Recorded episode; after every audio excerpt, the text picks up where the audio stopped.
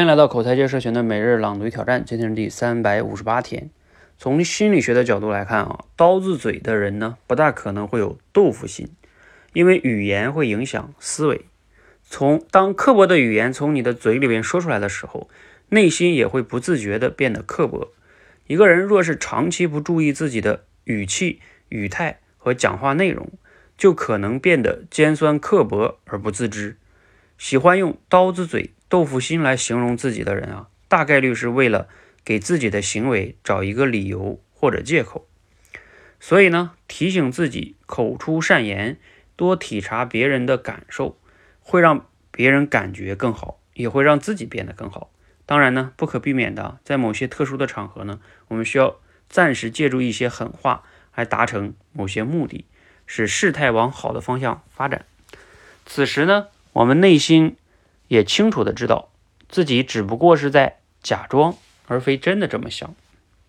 内容来自于这本书《认知驱动》。那读了今天的内容呢，你有哪些感想和思考哈？嗯、呃，其实这句话好像刀子嘴豆腐心我们已经习以为常了，觉得有些人这么形容自己好像也也有道理哈。但是嗯，今天呢嗯，这本书里面跟我们说哈，就是刀子嘴的人呢，他可能不太有豆腐心。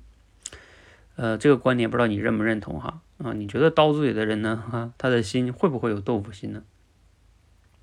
这个呢，用我们条理表达里边讲哈，可以有一个矩阵法，分成四象限，就是什么意思呢？有的人是豆腐心啊，然后呢也是刀子嘴的。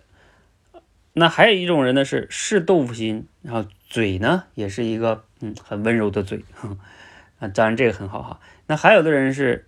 呃，可能是叫刀子心啊，刀子嘴啊，还有一种人是呃豆腐心，不是刀子心，豆腐嘴啊，呃，大家能理解这个意思哈。好像这四种情况的人，理论来说应该也都存在哈。嗯，那我们就来分析一下，说刀子嘴、豆腐心的人是否存在呢？其实我在很大程度听了这个观点是比较认同他说的这个逻辑的，因为。呃，就像我们学的那个非暴力沟通一样哈，你看我们很多人出口就是攻击别人、指责别人的时候，那你说有的人说啊，我心都是好的，我都是为你好，很多父母往往是这样的，嗯，但是其实他心真的是为对方好吗？怎么说呢？就是他那个初衷可能是好的，但是有时候他表达的那个东西。他确实是在伤人的，就是他无法去顾及对方的感受，他也没有平等的去啊、呃、照顾对方的需求啊等等这些，所以就会导致你说他这种心算是豆腐心吗？嗯，或者说只能是他的无知啊，也许他真的初心是好的，但是他的无知导致了他的这个真的是在伤害对方。呃，所以从这个角度来说呢，我们每个人都应该修炼自己叫什么呢？就是你有一颗真正温暖的、温柔的心，并且呢，你也能用非暴力沟通的嘴去表达你的这个想法，然后达成沟通的目的，这个才是我们应该去修炼的，而不要像这里边讲的哈，你自己说了不好听的话，然后呢，还自己去美化它，说，哎，我都是啊刀子嘴豆腐心啊，你原谅我吧。这个呢，有时候很多时候真的是一种借口哈。